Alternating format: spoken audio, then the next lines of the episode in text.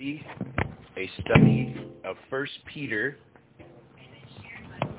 What what comes after uh, First Peter, Second Peter? we are starting a study of Second Peter, and First Peter and Second Peter um, do go together well. They both parallel different things. Uh, Wade and I spoke this morning some about that.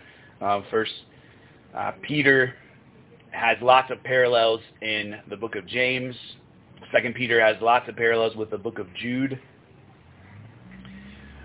Both deal with the end times. Both deal with the church, the church's proper response, how the church should act in light of what is coming.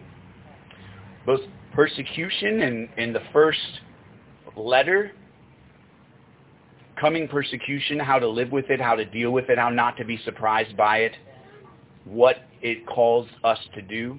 And now in this letter, some really beautiful passages that we're going to spend a bunch of time on here in the beginning before the thrust of a lot of what he's speaking about, what he's warning them about, is false teachers and false teaching. So, speaking of false teaching and false teachers warned about them. They will come.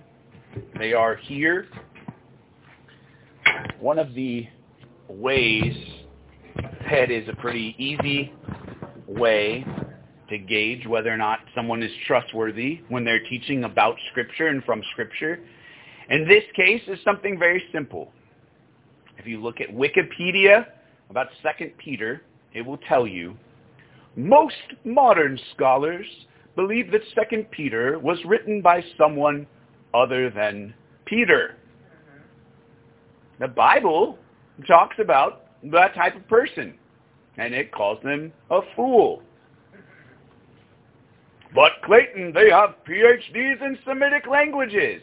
Yes, and so do the fools who vote on whether or not they agree with something that Jesus said enough to include it in the Bible. Satan comes at the very beginning, his first appearance, and says, did God really say? Did God really say? And why is it a mark of shoddy scholarship, of pathetic thinking, worldliness that's infiltrated the minds of modern scholars to think that Peter didn't write Second Peter? Well, verse 1 Simon Peter, a servant and apostle of Jesus Christ. Peter, several times in this letter, will reference things that are autobiographical. In this chapter, he'll talk about being a witness to the transfiguration. Peter wrote this. If you are reading scripture and someone at a university somewhere can get you to go, Wait a minute. Was Second Peter written by someone else? Look, there's some stylistic differences. Well, I mean, he's a simple fisherman. He never could have been influenced this much by Greek Hellenistic ideas. They've undercut for you the authority of Scripture. We do not edit Scripture. It edits us. It transforms us. It changes us. And so it sounds maybe like why are we spending a bunch of time in the preface of Second Peter to tell you Peter wrote it? It's because the postmodern, post-Christian age that we live in here in America is dominated by scholars who will tell you that Peter didn't write Second Peter. Uh, are you aware of Eusebius? Yeah, yeah, no, no, I'm aware. Yes, yep, read that stuff. Guys, Peter wrote Second Peter. He did. Through the power of the Holy Spirit, inspired by God, and it doesn't have any errors in it. And as we look to Scripture, part of what Scripture is doing is affirming itself and teaching us where to go to understand God, to understand Christ, to understand his commands for our life uh, you know, for me, uh, lately, Clayton, I got to tell you, I've I've been post-COVID. You know, I I just I don't think that I'm gonna. I, I'm just going to be a virtual Christian. I think uh, I'm going to get some VR goggles. Maybe I can watch the the broadcast. It'll be more like I'm there. Uh, I'm gonna I'm gonna text people periodically for encouragement, but mostly it's going to be me and Jesus. Just just just you know, we don't need all this other distractions. That's not what this passage is going to exhort us to do today. It's also not how we're supposed to learn as Christians. We learn in community together. That's why we're supposed to assemble. Well, I you know, honestly for me a big a big thing that I've been doing is I've just been going into the hills and and you know I see Jesus in every droplet of rain and I see Jesus as I look in the sky. I see Jesus on the clouds. I see Jesus in the flowers. I see Jesus on a bee and a hummingbird. What did the hummingbird tell you to do today? Not, there was no call to repentance from the hummingbird? It is not wrong to glory in the creation that God made. It is absolutely wrong to worship the creation. It's also absurd for someone who claims the name of Christ to think that the primary place that they will find encouragement, exhortation, promises, conviction, rebuke is outside Scripture. The Bible is where we need to be going to learn. Second Peter chapter 1 verse 1. Simon Peter, a servant and apostle of Jesus Christ, to those who have obtained a faith of equal standing with ours by the righteousness of our God and Savior Jesus Christ. May grace and peace be multiplied to you in the knowledge of God and of Jesus our Lord. His divine power has granted to us all things that pertain to life and godliness through the knowledge of him who called us to his own glory and excellence, by which he has granted to us his precious and very great promises, so that through them you may become partakers of the divine nature, having escaped from the corruption that is in the world because of sinful desire. Now, that is not a long passage. Often I preach through a chapter. Randy and I are talking. I think I think his pace is galloping up to half a chapter. This is just a few verses, but we're going to spend the entire time on these few verses. The reason is that there's a bunch of packed in meaning to the beginning of the of this book and a lot of the fact in meeting is not tied to false teachers, rather, which will come later, rather this is tied to proper church structure, proper church authority, and who we are as Christians. I'm not going to make an entire uh, case for uh, Baptist or congregational uh, church governance here, although that is what we believe in as a church. I'm going, though, to, to talk about the biography of Peter, how it applies to us, how he defined himself through Christ, what we have obtained, what equal standing means in priesthood of the believer.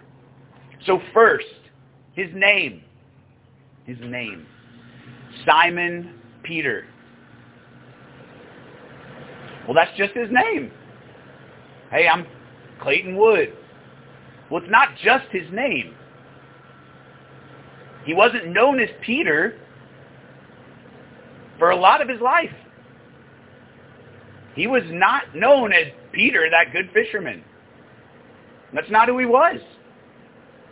He was Simon, a good fisherman. Jesus called him. Jesus made him a disciple, a follower, and Jesus named him.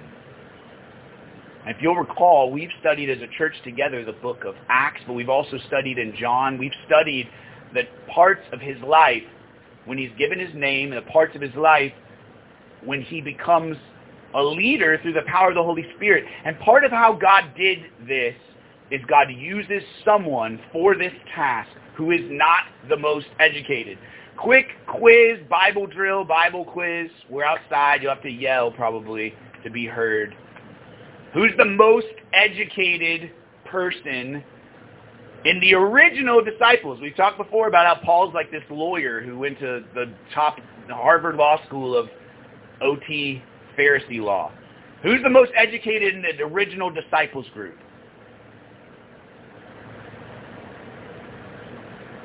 There's some discussion. There's some angst. It's okay to be wrong. Just yell out. Don't yell out any name. If they're not a disciple, that would be embarrassing. Mark is an educated man. Matthew is an educated man also.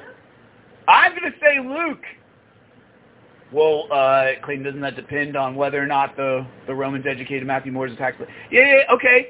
So guys, let's, let's say, do you think it's possible to say, I think it is, that Luke, Matthew, and Mark were all better educated than Simon the fisherman?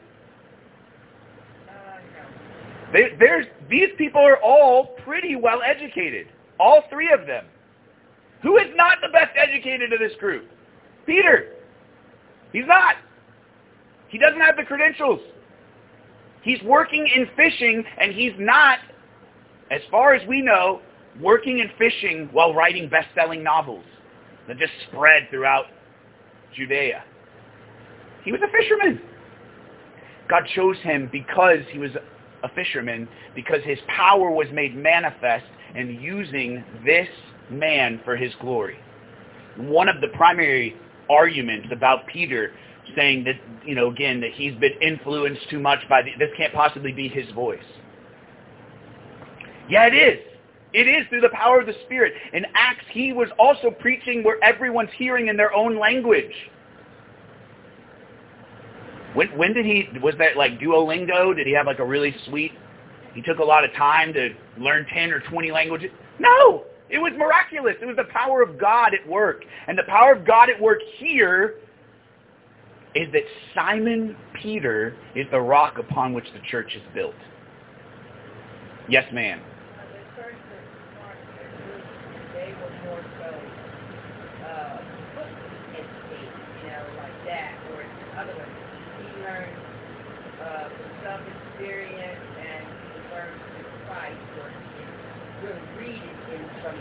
That's right. He had he did not have the academic background and knowledge, but he had the personal knowledge through the knowledge of him that we're going to see here in verse 3.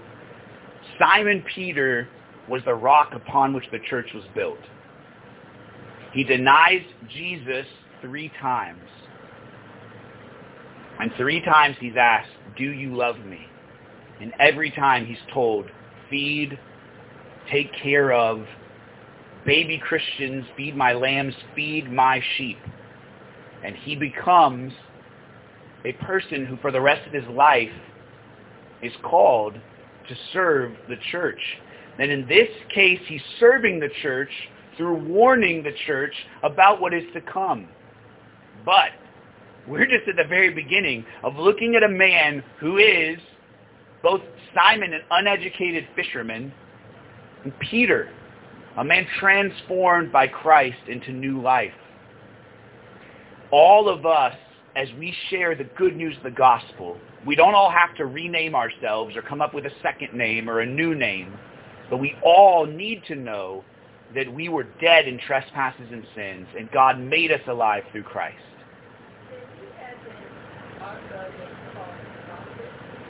He, he was called the rock upon which the church is built. But what we're going to talk about is, so was Peter, in everything he said at all times, the undisputed leader of the church who made no errors? Oh, man. Well, it seems like you're getting towards Reformation kind of stuff. Yes, I am. Peter was not given authority over everybody else in the church, and everyone had to obey Peter, and he was in charge, and now we have a, a unbroken line of succession. It somehow moves, because at one time the center of the church is in Alexandria, then the center of the church is up in the Byzantine area. It's in Rome. We've always had a pope. He's always been right. He's always... Nope. Because there's not historical precedent, but there's not, most importantly, most importantly, there's not biblical precedent for it. Simon Peter in Galatians 2 is rebuked because he's doing the wrong thing. He's doing the wrong thing as a minister of Christ. He's doing the wrong thing in showing preference to those who are following the law. He's doing the wrong thing in working with the Judaizers in fear of the Judaizers and moving away from Gentiles who God brought into his kingdom apart from the rules of circumcision. And Paul rebukes him to his face, and there's not an initial, thanks so much, I love being rebuked, but there's a change in view. And Simon Peter describes himself not as the head of the church, and everybody does what I say. Simon Peter describes himself as a servant. That's the first way he describes himself. That word in Greek, doulos, bond servant, slave, slave of righteousness. Uh, we don't, we don't, that's uncomfortable. Yeah, it is. It is uncomfortable. All of the concept to us of submission every single day, dying to yourself, goes totally against what our culture teaches. Our culture in our commercials, have it your way, you deserve a break, it's all about you. Whatever you want, you do you. No. We are called to walk in complete obedience to Christ. We are called to follow in service and obedience the perfect example of Jesus who says, I only do what the Father tells me to do. I only say what the Father tells me to say. And who made his life a life of service to others. So Simon Peter is recognizing his past, but also who God's made him to be. And he calls himself a servant and apostle of Jesus Christ. Two, those who have obtained a faith of equal standing with ours. Guys, Galatians 2 has now come into full effect, and he is teaching the truth that there's not multiple classes of Christians. Is he going to address later? Maybe some of the antinomian, uh, carnal Christianity. You can be a Christian, just a lesser Christian, Christian who doesn't really show any fruit. I would argue that he does. But what's he talking about here? How many classes of Christians are there? There's just one. There's just one. There's not Christian elite. Uh, guys, at this point, I'm a yellow belt Christian. Uh, went through the camp, uh, came forward, uh, gave my testimony. Still fornicate a good bit, so I think that's really hurting my progress to the next belt. Um, some of my language is better, but, you know, other parts, well, it depends on traffic, doesn't it?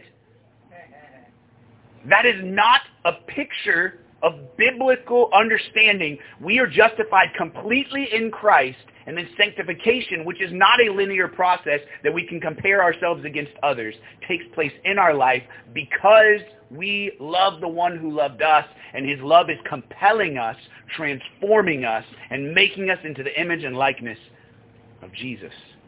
To those who have attained a faith of equal standing with ours by good works. No, by the righteousness of our God and Savior, Jesus Christ.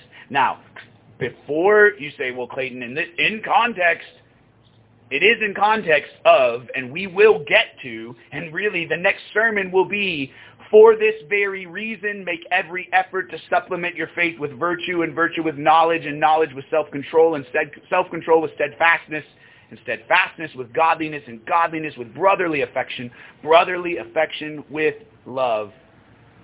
Does that sound like somebody who's just like, all I've got is grace, man. I do whatever I want, but God keeps forgiving me all the time? No. No. Because it's not a picture of Christian life. It's not. But there aren't different classes of Christian. You're saved or you're going to hell. That's it. Jesus is Lord and Savior for you or he is not. But salvation is found in him alone. It's not found in our works. Do I believe in the office of elder? Yes. Do I believe in the office of deacon? I do.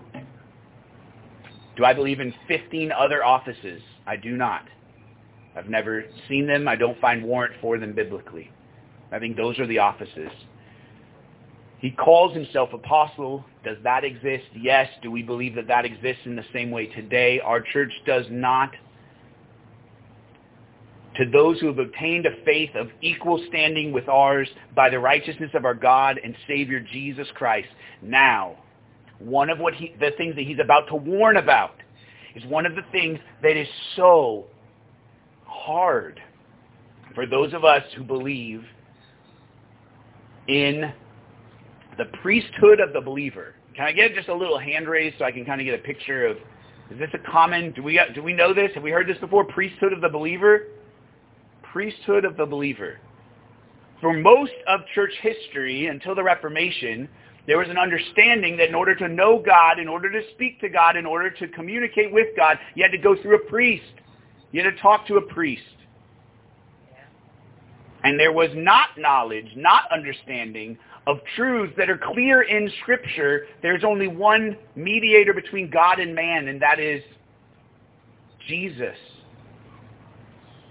And so, people believed that they needed this priest in order to be between them and God, and that if they had a question about what God wanted them to do, the priest would tell them.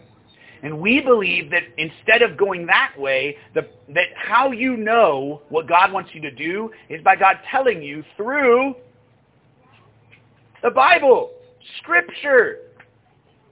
All of us, and now listen, this is something we should not take for granted. Scripture is precious, and many people throughout history had no chance to study it. But we live in an age when it's easiest to study, and it's not seen as precious by most of us, and it should be. In various versions, in various ways, for free on your phone, you can read the Word of God. Equal standing with ours by the righteousness of our God and Savior Jesus Christ, may grace and peace be multiplied to you. Where does grace and peace come from? Uh, for me, it's like I got to roll out my yoga mat. I get like three poses in, It's kind of supernatural because my back's been hurting. Three poses in, and then ah, grace and peace. That's not where we get grace and peace. It's not where grace and peace comes from. May grace and peace be multiplied to you in the knowledge of God and of Jesus our Lord. Our culture is a culture of constant distraction, constant pulling for your attention. Look over here, look over here, look at, listen, listen, look, look, look. I've watched moms, including my wife and others in our congregation, with the pull constantly of little kids. Hey, hey, mom, mom, mom, mom. My youngest is so used to saying, mom, mom, mom, mom, mom, mom, mom, maybe hundreds of times a day, that when she's not around and he wants something from me, he still comes up, mom, mom, mom, mom, mom. Buddy, what's my name? Oh, daddy. That's right. That's me. But guys, when you don't have little kids anymore, you still have constant pulls for your attention, for your affection, for your time. And what you are being asked to fill your mind up with is knowledge of anything, everything but God. And I guarantee you that may grace and peace be multiplied to you in the knowledge of fantasy football. It's not in Scripture. May grace and peace be multiplied to you in the knowledge of predictions on the fall elections. It's not in Scripture. May grace and peace be multiplied to you, and now I'm preaching to myself, in the knowledge of COVID transmission, prevention. May grace and peace be multiplied to you in the knowledge of God and of Jesus our Lord. How do we come to know grace and peace? Through knowledge. Now, does this mean head knowledge? Or does this mean heart knowledge? Can I tell you it's both? It's head and heart knowledge. Does it mean just head knowledge? No.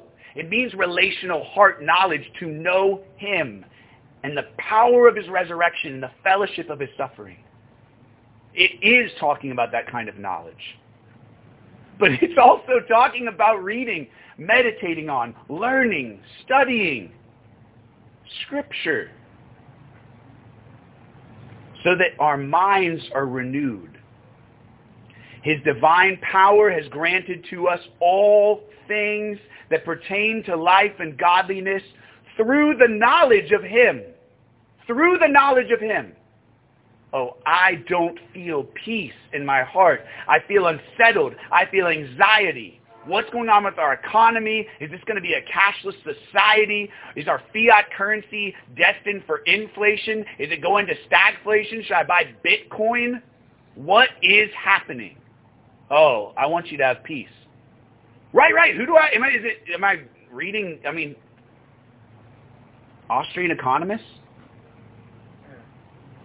Through the knowledge of him? That's where we get grace and peace. Through the knowledge of him who called us who called us to his own glory and excellence. Piper has done probably more than anyone in contemporary church life to point us to this fact that we are called to bring him glory. Grace and peace comes to you when you know that you are not the star of your story. You are not the star of your story. He is. He is. Simon Peter telling his story is glorifying God when he talks about everything good that's happened through Peter. And he knows that because he understood who Simon was. Simon the fisherman doesn't write this letter. Simon the fisherman cannot write this letter. Simon the fisherman was transformed into Peter through the power of Jesus Christ. And the same is true for us. Through the knowledge of him who called us to his own glory and excellence, by which he has granted to us his precious and very great promises. Ask yourself this when you're feeling anxious. What are the promises of God? What are they? What do they say? What can I learn from them? What can I believe in them? Do I need to fear death? No, promises of God. Am I alone when I feel lonely? No, the promises of God. Will the pain that I feel last forever? If you're a Christian, the answer is no. See the promises of God,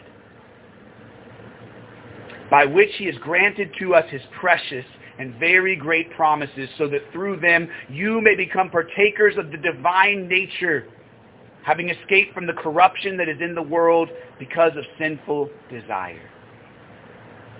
Now, there are so many different heresies that can be addressed. There's so many different ways that we can be pulled away. But have knowledge of him that's in your head and in your heart.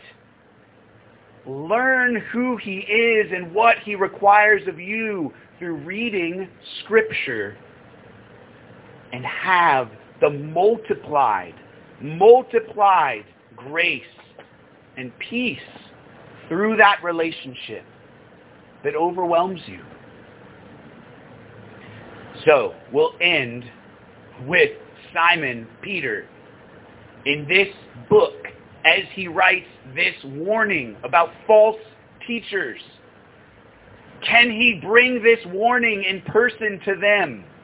No. He's writing a letter to the same people. We have pretty good reason. Now, is it absolute? No. It's the most likely, based on scholarship, to believe that at this point of his writing, He's imprisoned. And he's imprisoned toward what? We know this from Scripture. I can say with absolute the authority of Scripture. He's imprisoned toward his execution, and it's not a surprise to him. Simon Peter is writing this as a death row inmate. And so it's a, you know, as you might imagine, it's a pretty despairing kind of letter. No, Simon Peter is writing this as a death row inmate, and it's full of grace and peace because he knows Jesus. Because he knows Jesus. Because he knows that Jesus is alive, and he knows that he will spend forever with him. And that makes all the difference. Peter knew Jesus in a way that we don't get to. Peter was with him. He saw him. He'll speak of that here in the first chapter. But all of us, all of us have a faith of equal standing to his by the righteousness of our God and Savior Jesus Christ. We all have his word. We all are welcomed in to a relationship that lasts from now on this earth where we see as through a dark glass, as we see partly, but then we will see him face to face. And for this life, for this time, grace and peace is multiplied through our knowledge of him, for his glory, walking in obedience, knowing what he requires of us. But guys, we will all be dead soon. Oh, did you have a dream, Pastor? Nope. I'm not talking about that. I don't know if we'll be dead before December or if we'll be dead in 70 years. What I know for all of us is it's soon. It's soon. This life is a vapor. We're not here very long. And we will all spend eternity somewhere. And everyone around you and everyone you love was made by God with an eternal soul. And because of Jesus, we can be filled with grace and peace and bring that to everyone we encounter. Let's pray. Lord, we praise you that in a time when false teachers are rising up all around, and false teachers often who promise that we can avoid the persecution that First Peter tells us about and that you promised us if we follow you. We thank you that our joy doesn't depend on circumstances, that our peace doesn't depend on circumstances, that your grace is sufficient for us in our weakness, even in informing us as we pray. We do pray for your kingdom to come and your will to be done on earth as it is in heaven. We pray that we will be faithful, walking in joyful obedience. We pray that we will cling to your promises. We pray that we will have a deep desire to know your promises for our life. And when Satan comes against us, we will be able to speak the truth. Because we will have hidden our, the, the word in our heart, we will know the truth that you've given us in so many ways and so accessible for us in our culture and in our time. Help us to boldly point others to the truth as well, not because we are good in any way, but because you are good because you rescued and redeemed us, because you gave us a new life, because you gave us a new identity. We know that there is no one who has sinned so much that you can't rescue them. We know that your love is deep, that your mercy extends, and grace abounds in ways that are hard for us to fully grasp but we know it intimately because we know you and we know that you love us and we know that when we fall again and again and again, you lift us up and embrace us and give us a love that we don't deserve. We thank you. We praise you. In Jesus' name, amen.